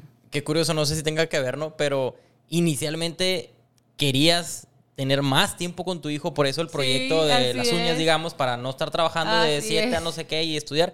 Y lo lograste, digamos, pero como Terminó que vuelves a terminar en lo mismo, o no sé si lo quieras ver contraproducente, pero en otra posición Así totalmente es, diferente que te da más herramientas, digamos, para tal vez solucionar un poco más ese Sí, tema del niño. pero, ¿no? pero ya con una calidad de vida, pues, que puedes Exacto, darles, exacto. pues. ya con como- calidad de vida. Sí, definitivamente es que todo tiene sus pros y sus Sí, contras. claro. Volvemos a lo mismo. Y todo lo que les he contado esta, este día es por y contras. Sí, ahora mi hijo tiene una mejor calidad de vida, yo tengo una mejor calidad de vida, Sí, claro. pero también se me cayó el pelo, ¿sabes? Sí, sí, sí. Entonces, es parte de. La verdad es que sí, hay que tratar de encontrar un balance. Oye, Nayeli, ¿y has tenido o tienes socios? No, Fuera de los franquiciatarios, ¿no? No, no tengo socios. Ah, ok. Digo, era una pregunta y a ver si, si había algo que platicar por ese tema. Eh, ahora, las redes sociales. ¿Cómo, ¿Qué tan importantes han sido para tu proyecto? ¿Cómo lo has sentido tú? ¿Y qué puedes abundar de ese tema? Muchísimo. Yo creo que sin las redes sociales al inicio, desde que estaba en mi casa, no hubiera logrado llegar a, a haber impactado, pues. Eh, en al, al principio, cuando ya tenía mis primeras dos sucursales, todavía lo manejaba yo. Y me iba muy bien, la verdad, me gustaba mucho. O sea, tú creas el contenido Yo y todo creaba el contenido. En aquel entonces el contenido no es como ahorita que hay reels. y Sí, sí, era- era un muy post nomás sencillo, acá, eran posts, eran Fotos imágenes, nomás. uno que otro videíto, así. Sí, me acuerdo que una vez hicimos un video, uy, fue hace como 10 años. Y se hizo viral y llegó así de que millones de personas. Y yo de que me estoy volviendo loca, qué padre. Cuando no era tan fácil Sí, llegar a millones. Ajá, Ajá. sí, era súper difícil. Y yo así de que el video lo hice yo, no creas que lo edité ni nada. Sí, o sí, sea, sí. Bien sencillo. Pero definitivamente para mí, tanto en el tema de, las de ventas directas en mis sucursales, o sea, vender servicios y vender franquicias, definitivamente tienen mucho que ver eh, las redes sociales. Demasiado. O sea, nosotros sí o sí siempre les decimos a nuestros franquiciatarios, si tú no inviertes en publicidad en tus redes sociales, no vas a pegar, o sea, es sí o sí. Tienes todas las herramientas, Sí, depende de ti si las aplicas o no. ¿Qué plataformas son las que más usan ustedes? Instagram, Facebook. TikTok no lo usan. Sí, también, ¿Ah, sí? pero no tanto como. Ah, ok, ok. Instagram es la más fuerte. Ah, bueno, y Facebook. Sí, porque nuestro mercado está mucho, bueno, los últimos, ¿qué te gusta? Ocho años siempre ha sido Instagram. Al principio era Facebook y luego Instagram Sí, sí. y ahorita es como Instagram, TikTok. Facebook ya no tanto. Pero nuestro mercado es- está, nuestro mayor mercado está entre los 25 y 35 años. Digo, Mm, es desde los 18 hasta los 60, Sí, pero lo más, más, más grueso del mercado está entre los 25 y 35. Y son las personas que están en Ajá, es esa, ajá. La chavalada, pues. No, no somos nosotros, pues. Sí, sí, O sea, sí, sí, sí, ajá. Sí, sí, sí. Pero la- las tías ya están en Facebook y, lo- y los morrillos están en TikTok. Y uno está más o menos ahí en los dos, ¿no? Pero, Pero, nosotros ya también ya estamos metiéndole el TikTok. Ah, porque, ándale, sí, sí. Porque pues ahí viene el, el- el nuevo cliente. claro, Sí, ándale, los que vienen en camino, pues. Ahí vienen, Así es. así es. Eh, ¿Tienes otra pregunta? Tengo una pregunta medio relacionada con eso que comenta. David. Cuando pones un negocio, Nayeli, en tu caso, por ejemplo, lo de Sugar Co., si pones, por ejemplo, un negocio de comida, pues el 100% de la gente te puede comprar. Desde un niño, desde una señora, desde un señor, un estudiante, una maestra, etcétera. Porque todo el, todos los clientes, vamos a llamarle, son Comen. clientes, perdón por la palabra. Todos no, todos comen. exacto. Ahora, tu negocio, entre comillas, es de puras mujeres. O sea, Ajá. ahí... ¿Cómo Un que nicho mucho más delimitado, O sea, es un ¿no? nicho en donde supongamos que del 100% del mercado de ese pastel famoso, a lo mejor son, digamos que son mitad y mitad. El 50% entre comillas te va a consumir nada más. Ahí, ¿qué haces para contrarrestar el otro? Es, es que hay que ver el vaso medio lleno, no medio No medio vacío, pues, ¿no? Eh, el hecho de que también, de que solamente sean mujeres, bueno, hasta que de- me cabe especificar que cada vez son más hombres, ¿eh? con los últimos años cada vez son más hombres. Eh, entonces, el hecho de que sean, eh, que tengamos un, un mercado muy específico, y, y no es tan específico, porque si te vas a un mercado keto, por ejemplo, o de yoga, Sí, o, ¿sabes? sí, son sí, está más muy pequeños, reducido. muy reducidos. Pero en mi caso no siento que eso sea un delimitante. Lo que yo siento que de- delimita un poquito más, eh, pero siento que sirve. ¿Por qué? Porque vas muy dirigido a tu mercado, a tu target. Si tú nada más lanzas tu publicidad a todas las mujeres entre los 18 y los 65 años, esperando que, o sea, me va a salir carísima la publicidad Sí, para sí. lo- lograr llegar a mi objetivo. Pero si nosotros ya realmente lo, lo- lo centralizamos en lo que realmente es nuestro mayor objetivo, es, ah, bueno, dirigimos nuestra publicidad entre los 25 y los 35 años, mujeres que tengan estos intereses, que tengan este nivel socioeconómico. ¿Por qué? Porque los precios que manejamos son estos, ese es el tipo de experiencia que brindamos, la, la, la. Entonces, a nosotros nos ha servido mucho el realmente conocer a nuestro cliente. Una buena segmentación a la Así hora de es. meter la publicidad, digamos. y ¿no? así es. Ok, perfecto. Yo tengo una, bueno, dos preguntas más antes de pasar a, a la sección de otras preguntas un poquito más rápidas, Nayeli. Ok. Eh, esta, bueno, ya hemos platicado de, de más o menos por encimita, pero siempre preguntamos así directamente. A ver. ¿En qué te has equivocado como empresaria, Nayeli? O sea, ¿por qué? Porque es algo que a lo mejor puedes platicar aquí y que nos sirve a nosotros, a quienes escuchan, y siempre está padre saber y qué aprendiste, pues, ¿no? Hay algo que te venga a la mente. Eh, no elegir bien a mis franquiciatarios. ok, esa. O sea, tomarlo muy a la ligera. Realmente fue. Y, y me lo dijeron mucho. Cuando estaba en el desarrollo me decían, cuando escojas franquiciado, o sea, cuando permitas un licenciamiento, cuando le des el sí a alguien, tienes que saber que es una relación para mucho tiempo. Y va a ser como tu hijo, ¿sabes? O sea, tu hija, tu Sí, hijo, sí, porque sí, lo vas a llevar de la mano y le vas a enseñar. Y, y es muy importante que cultives esa como relación antes de sí o no. Y yo era así como, ah, está bien. Pero la verdad es que sí me topé con pared dos, tres veces.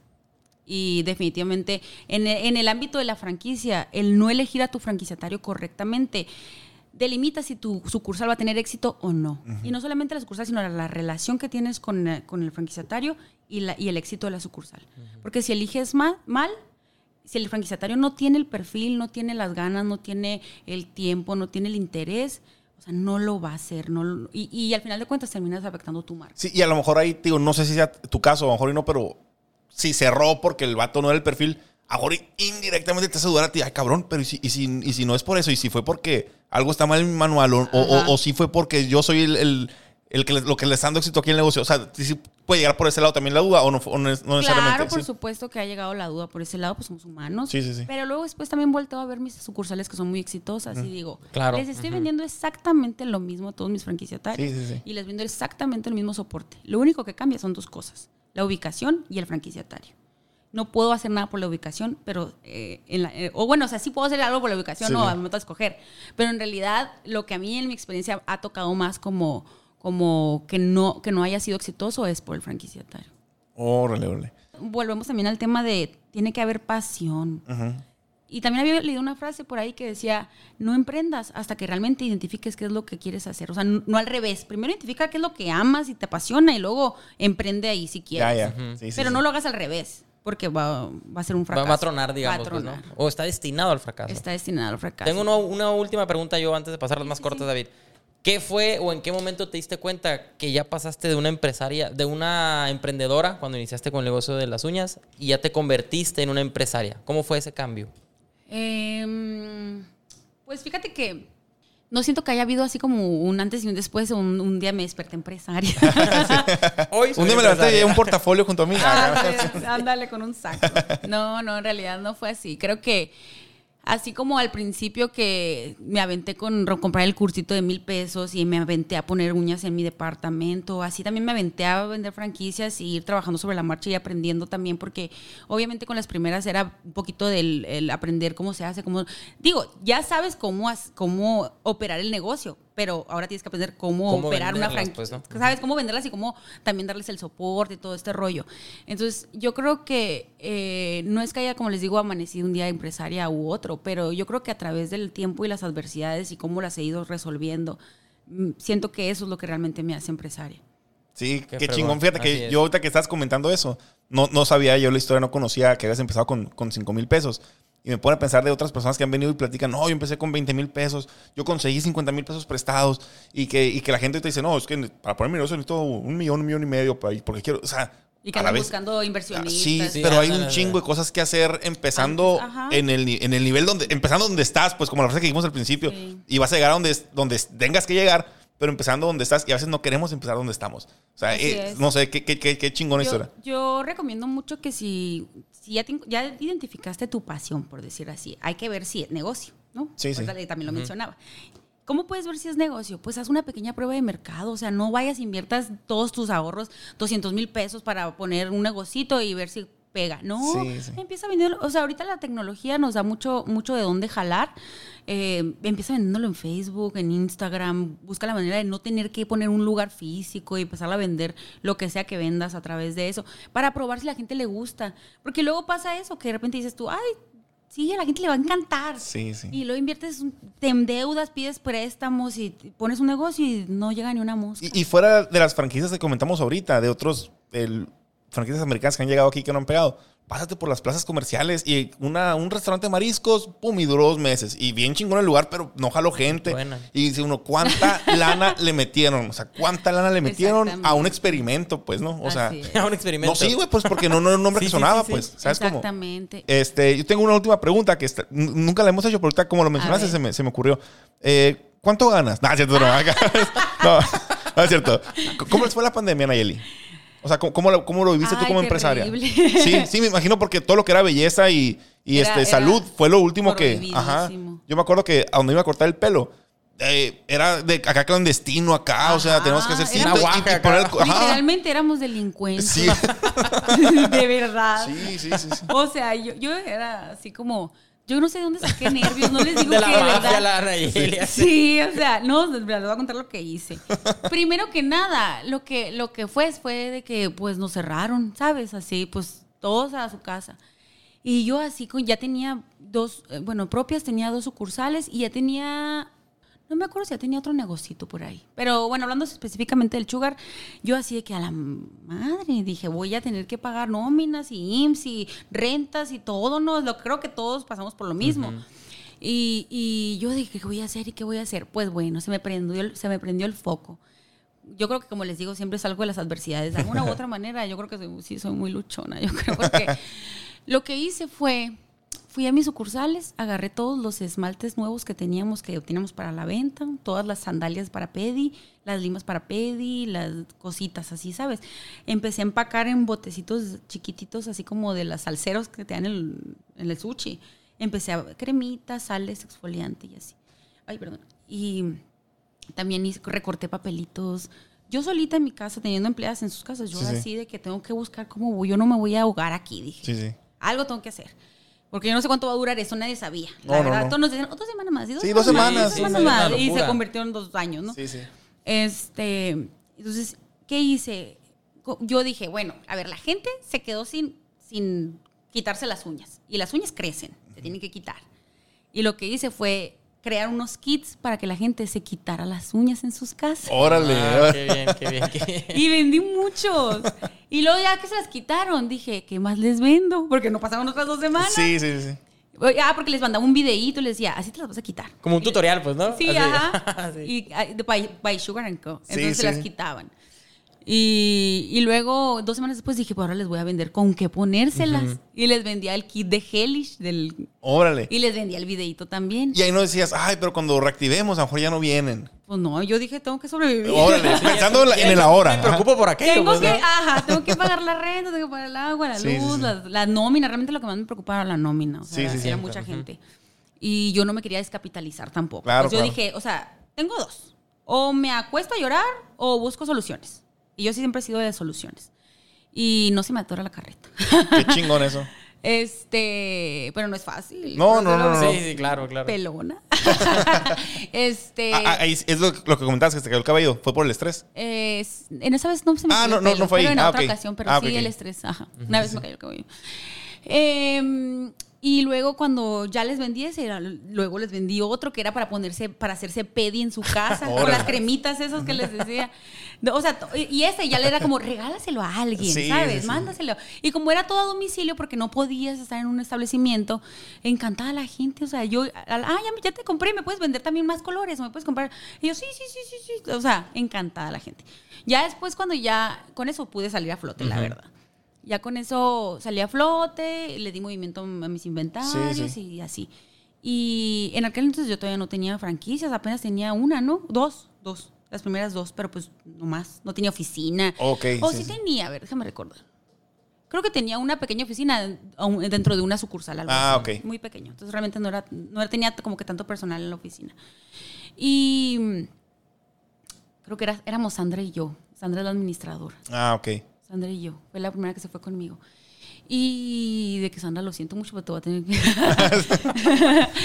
no, la amo, Sandra, es mi, mano derecha. Un saludo para Sandra. Un saludo para Sandrita. Y se enoja cuando le digo Sandrita. Este, y luego cuando ya, como que sí, como que ya de repente veías más negocios abiertos, yo decía, pues yo también. Con miedo, obviamente, Sí, porque sí, todo sí, claro. acuérdense que te multaban, Te multaban, y así.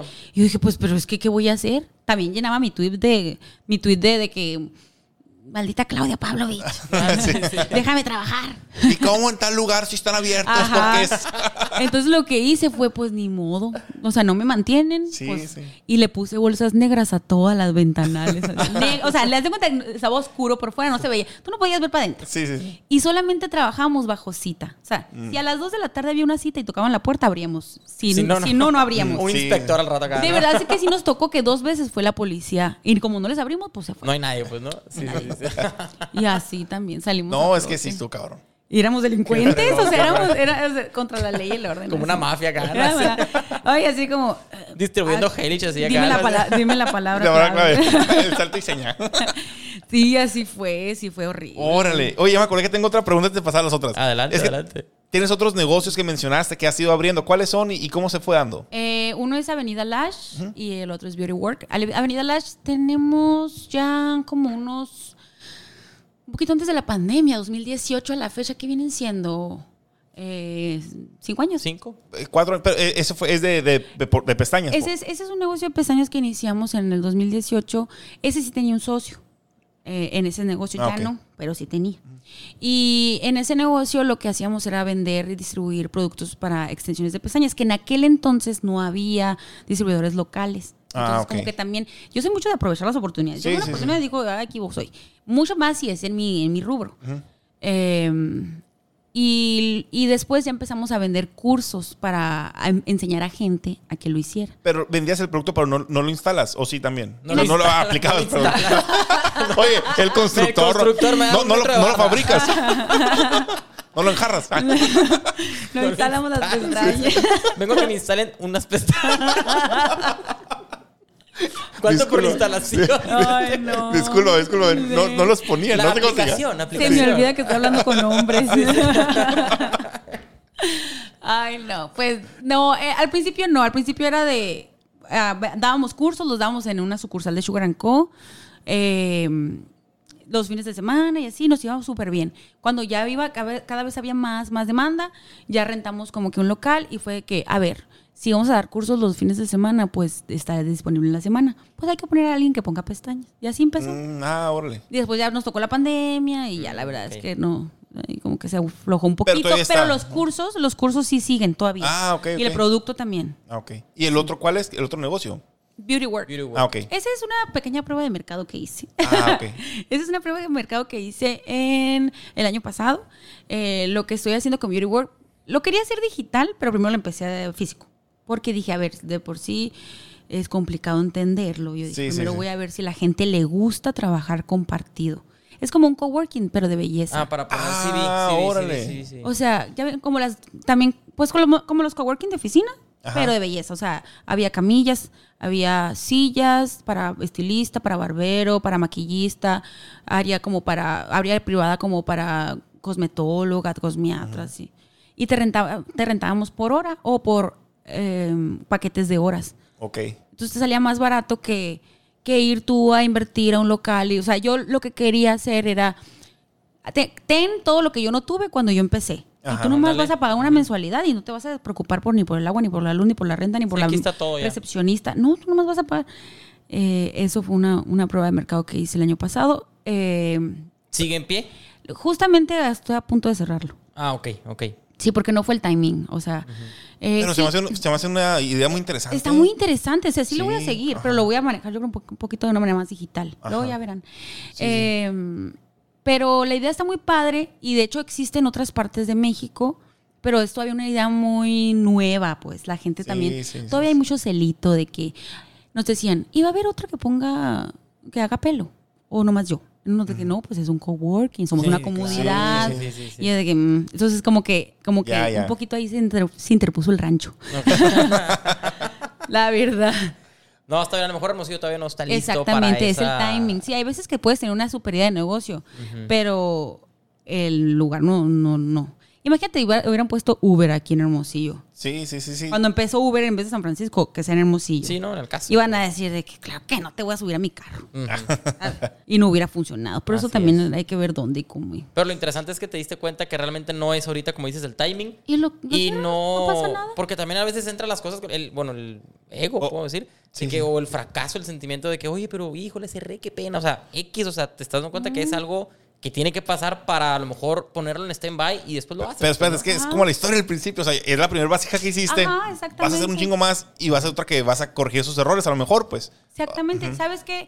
Porque yo decidí mucho en este modelo de negocio porque yo vi, o sea, lo que yo estoy buscando, ay, no quiero escucharme mal, pero lo que estoy buscando es eh, diversificarme en donde ya no sea necesario la mano de obra. Ujú. Sí, sí, sí, sí. Por eso le quiero apostar, le posté al coworking y le- también le quiero apostar al- a la tecnología. Ok, ok. Es que se hace muy interesante. Se me hace como un dark, kin- dark kitchen, que le Ajá, llaman. Pues, sí, como- digo, ah, yo quiero poner un restaurante, pero no tengo la infraestructura, te rento el espacio. O sea, y sí están pegando. Por eso te digo, ahorita que dijiste, se me vino esa idea. Digo, pues qué raro que, que, que a no, mejor. sí, sí, es que sí, sí pegó. O sea, sí, Sí, está pe- bien, pero no, no, no como esperabas. Ajá, entonces yo dije, a ver, vamos a poner las cosas en perspectiva. Mi negocio, Sugar Co, está creciendo. Ajá. ¿Y qué tanto me- tiempo me ocupa esto y qué tanto me ocupa esto?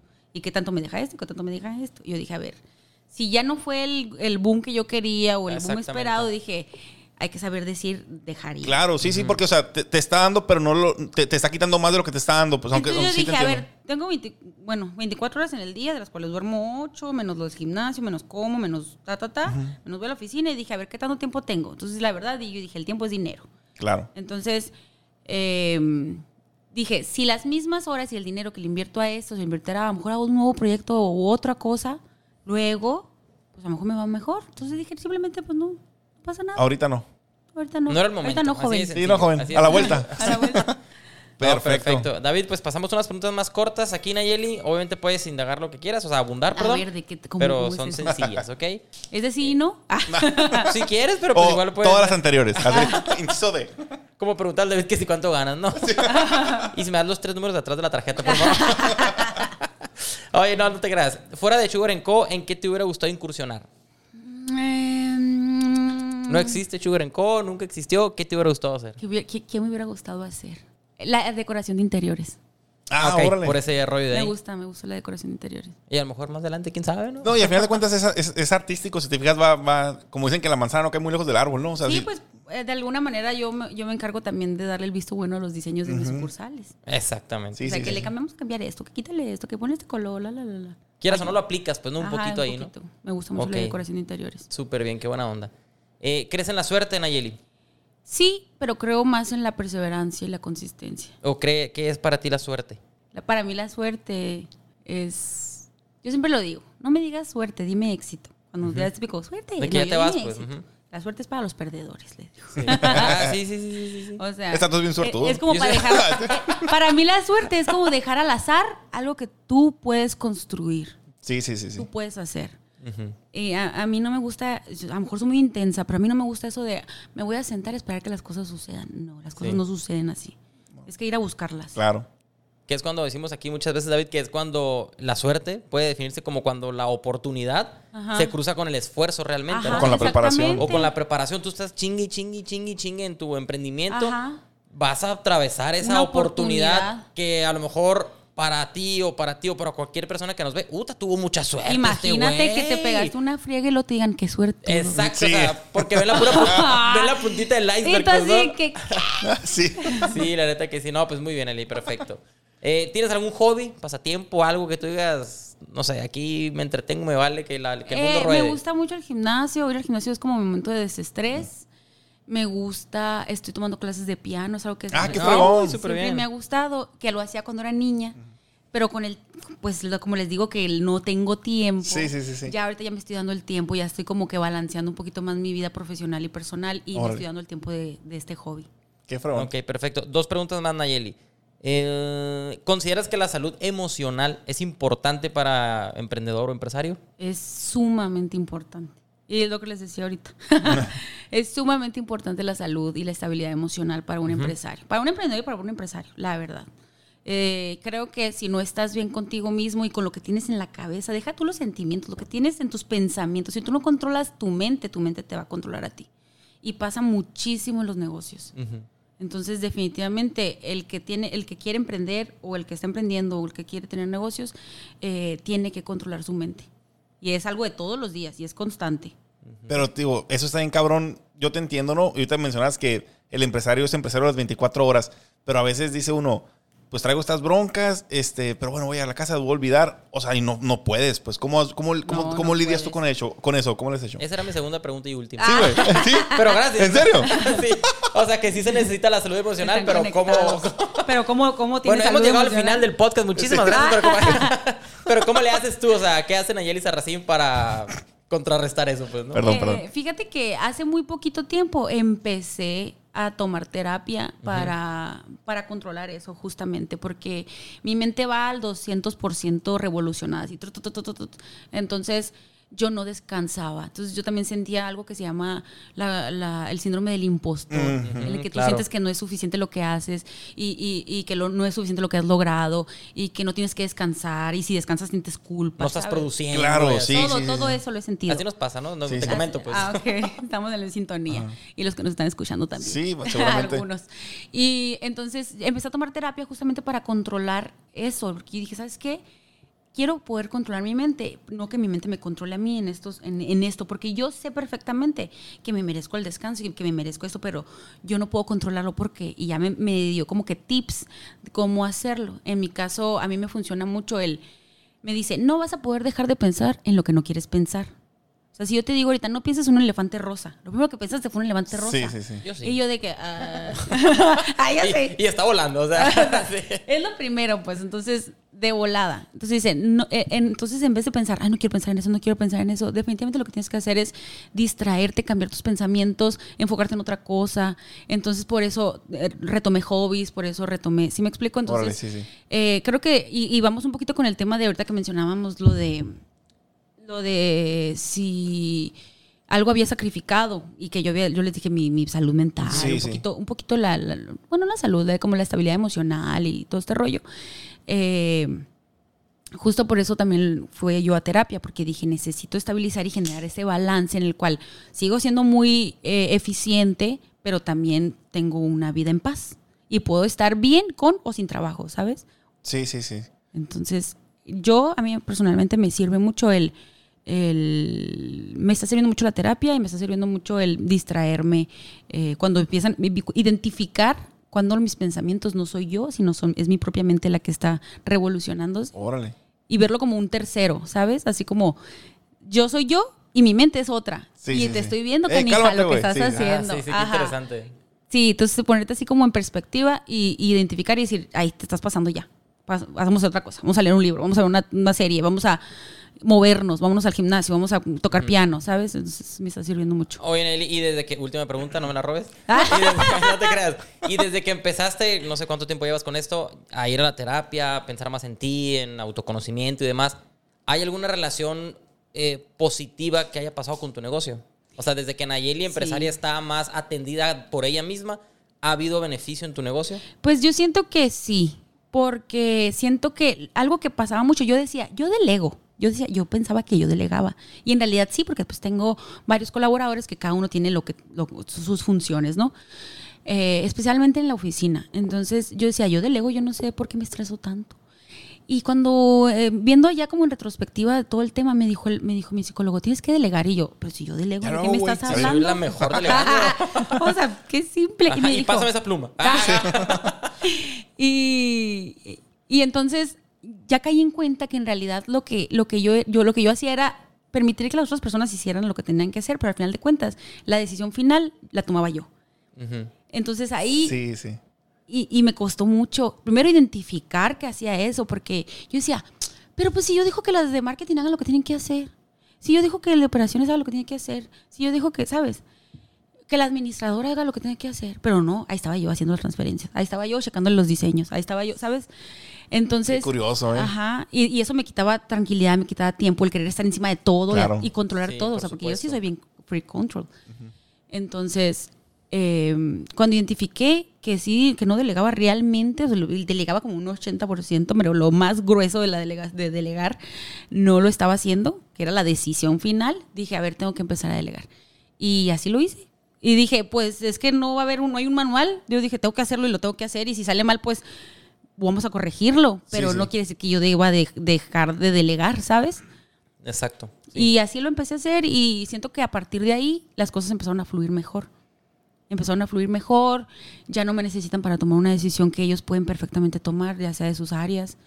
Claro que siempre es importante como, ah, te, te digo para que sepas Sí, claro, la comunicación. la y- comunicación, pero ya no te estoy pidiendo permiso. Y fue algo que yo les dije con ellos de que cuando hagas lo que tienes que hacer, hazlo. O sea, no sé, por, por ejemplo, por poner un ejemplo, marketing. Todos los videos que vayas a hacer, súbelos, no me preguntes. O sea, Sí, yo sí. confío en ti. Siendo que antes. Antes era de que, a ¿está ver, bien? cámbiale esto, quítale esto, ponle. sí, sí. ¿Cuál diseño está mejor? ¿Cuál, cuál, cuál quieres que suba? Y todo Sí. ese tiempo es tiempo perdido. No, pues. sí, y, y, y- y tu mente está pensando en eso. Sí, sí, sí, te Tu mente creativa se va opacando por esas cosas que ya realmente no necesitas hacerlas. ya tú, no necesitas. Es que es una decisión más a las un chingo de decisiones Que que, tienes que tomar que ajá, como empresario. Pues sí, que es lo que es. estamos platicando. Por eso, supuestamente, ¿no? Que Obama se vestía igual, este, este Steve, eh, Steve Jobs, que es porque te quitas una decisión súper o sea, importante, que te quita espacio mental y el menor número de decisiones que tengas que tomar de cosas estúpidas, entre comillas. Exactamente. Ajá. O sea, te, te ayuda a ser más productivo, pues. Es real. Sí, completamente. Porque yo también notaba que en las mañanas que trataba de alistarme más, decía yo, ay, ¿cómo estoy perdiendo tiempo? Sí, sí. Ay, ya me tengo que ir. Dije así. ¿Sabes qué me ha pasado a mí? Y le dije a mi esposa, diga que no haya comida, voy a llevar pollo feliz, patrocínenos. No voy a pensar que otra cosa, porque lo que tú quieres que... No, a ver, no, porque traigo un chingo de cosas que pensar y es una decisión que me quita tiempo y espacio. Es una... Perdón, Jorge, es una, mama- una mamada. Pero no es, pues, porque te- así me estresa que a la vez... No, ya ni... Ah, no hay comida, bueno. Llego, ahí está el pollito, vámonos. Así, pues. ¿Sabes cómo? se- Y digo, es Tiene parte muchos de... problemas en su relación. No, no. es vegana, pero me vale. No. Pobrecita. Claro. Pero bueno, Bueno, yo traigo unas preguntas también, este, más interesantes que las del Ricky. Ah. Vamos porque se pone muy profundo. ¿eh? Ay, Dios. Es cierto. Este, ¿Tienes algún libro favorito que recomiendes o te gusta leer o no te gusta tanto? Em, ay, no, no, no tengo uno favorito, honestamente. Yo me he dedicado a trabajar y no. ¿Y, y tienes algún tipo de, de contenido que consumas que te guste así para ah, aprender? sí, me Sí. gusta mucho el contenido que tiene que ver con eh, las ventas, el marketing. ¿En- ¿Cómo lo consumes? ¿En, en, en, en Sí tengo Instagram? libros, ¿En, que en sí tengo podcast? libros. Ah, ok. No se vinieron a la mente. No, no me sé Sí, los sí, sí. nombres, pero sí Ajá. tengo. O sea, leo, leo libros, leo eh, mucho en LinkedIn o en Twitter y Ah, también leo en, en. ¿Cómo se Porque comparten muchos como artículos ahí, de ahí los saco. Ah, ok, ok. De, de, de marketing es lo que más te gusta Me aprender. gusta mucho el marketing y ahorita estoy mm, indagando mucho en el tema de, le- de las de las startups en tecnología, Ah, pero ok. pero sí, Ok, ok. ¿Y las películas te gustan? sí. ¿Te gustan? ¿Tienes alguna película inspiradora así favorita que te venga a la mente? Que puedas recomendar. Ay, sí tengo. A ver. Así que te motive, que a la vez te la vi y pff, salí con las pilas así bien. No. Sí tengo, pero no me acuerdo cómo Piénsale, se no- llama. no hay- no hay presión. A ver, déjame pensar. Legalmente rubia. No, Ah. claro que no. Me gustan mucho las películas que tienen que ver con el emprendimiento. Sí, a mí también un, un chingo me gustan. Mucho, mucho. Y hay, y hay una que me, me inspira mucho, pero no me acuerdo. Es nueva, No, no es nueva, es viejita. Ay, me pero es de una muchacha. necesito buscarla. Bueno, no, no te preocupes. Bueno, o sabes qué, la, la que me gusta mucho que les dije ahorita, la de Ah, la de Hambre de Poder. Hambre de Poder. Me gusta Hambre de mucho. Poder. Sí. Sí, no, es un peliculón ese. De, hecho, de hecho, mucha de la gente, cuando preguntamos, mencionan esa, fíjate, hambre de poder. Pero hay otra, la voy a buscar y se los voy a pasar. Sí, nos la pasas y la vamos a poner como recomendación de Nayeli Sarracín. Este, y ¿a quién admiras? ahorita. ¿A quién admiras? Este, puede ser alguien que conozcas, alguien que no conozcas, pero que admires. ¿A quién admiro? Mm, ¿qué, películas, ¿Qué preguntas tan profundas me haces? Nayeli, yo te dije, Ajá, Nayeli, qué o sea, complicado. Mejor tú pregúntele a él. porque Nayeli- No, no, no, pues digo, a lo mejor hay alguien que tengas así en mente que, ah, este empresario, yo me, me gusta mucho, quizás algo así. O alguna persona, no necesariamente empresario, este, no sé, benefactor de la, de la sociedad. O algún familiar que, ah, no necesariamente por lo que ha logrado, sino por lo que es. O sea, alguien que te venga a la mente o algo. Mm, vas a decir que qué raro, pero me gusta, me admiro. Ay, es que no es mala persona, no quiero decir. a Hitler. Qué valor. No, él, él me gusta, me, me, me inspira, a lo mejor ciertas cosas malas no, pero lo positivo de- del fundador de Uber. ah, ok. ¿Ya vieron la serie? Yo no. Yo no. Ah, bueno, pues les puedo recomendar la serie, esa está muy, muy buena. ¿Está en, en dónde está Netflix? Eh, Está en Prime Video. ah, ok. Eh, ¿Por qué? Porque él era muy disruptivo y era muy aventado y era muy, era muy tremendo. Para, bien y para mal. Ah, bueno, lo voy a checar. No, no, no me, lo he visto. Me gusta mucho. Me, me gusta, me gusta mucho como que su empuje. Ok, eh, dos preguntas más. ¿Qué consejo le darías a tu yo del pasado? Si pudieras decirle algo, Que todo va a estar bien. que todo va a salir. ah, Que todo va a salir. Así nomás eso. No te imaginas dónde vamos a estar en el 2023, así. Ajá. No, no, de hecho, si se lo contara, si yo volviera al pasado y le dijera, oye, mira, en el 2023 vas a estar haciendo esto, me va a decir, Qué ridícula, sí, pues, sí, estoy soñando, literal. ¿Y tienes definido tu propósito en la vida? ¿O sabes para dónde apunta la flecha? Digo, porque es algo muy cambiante, puede ser, ¿no? O sea, ¿En el ámbito laboral o en el ámbito...? en lo que te venga a la mente. A ver, pues en el ámbito laboral eh, quiero explorar otros, otros nichos de mercado, otros modelos de negocio. Pero hablando, por ejemplo, específicamente de Sugar Co., estoy ahorita trabajando mucho en, en desarrollar nuestra propia línea de productos, que ya lo tenemos, pero lo usamos solamente en, eh, como internos, ¿sabe? Como para franquicias. Pero ya quiero lanzarlo y, y- y hacerlo como una línea de, de productos de belleza ya como para el consumidor final. Ah, ok, ok. ¿Sabes? Y, y me inspira mucho eh, las marcas tipo L'Oreal y así. Dije, o sea, me gustaría a lo mejor llegar a algo así.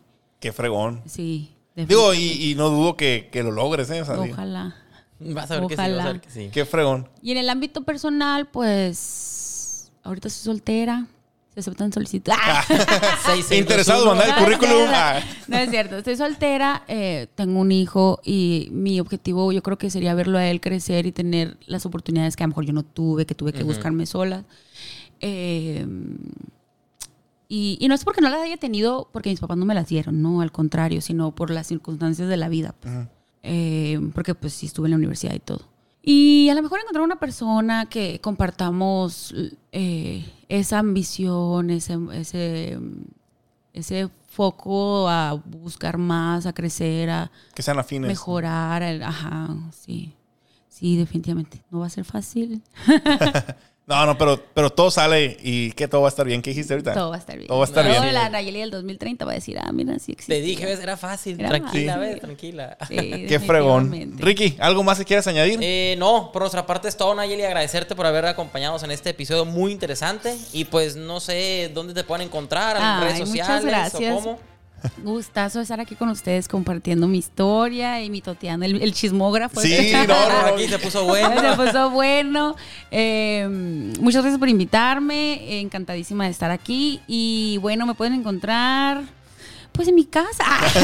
no, no es cierto. Sobre todo los solteros de Van a encontrar mi esencia en todas las sucursales de Sugar and Co. En Guatemala. En Guatemala. Chilpancingo. Chilpa- en Guerrero, en Ciudad de México, en Querétaro, en Aguascalientes, en Jalisco, en Culiacán, en San Luis Potosí, en Hermosillo, Nogales, Guaymas. Qué fregón. Tapizado, pues, ¿no? Entonces ahí los, ahí los voy a ver. No, pues está bien. Muchas Muy gracias, bien. Nayeli, por, por el tiempo, por haber estado con nosotros. Y pues los vemos en el siguiente episodio, chicos. Y recordemos que si no nos rajamos, nos veremos en la cima. Muchas gracias.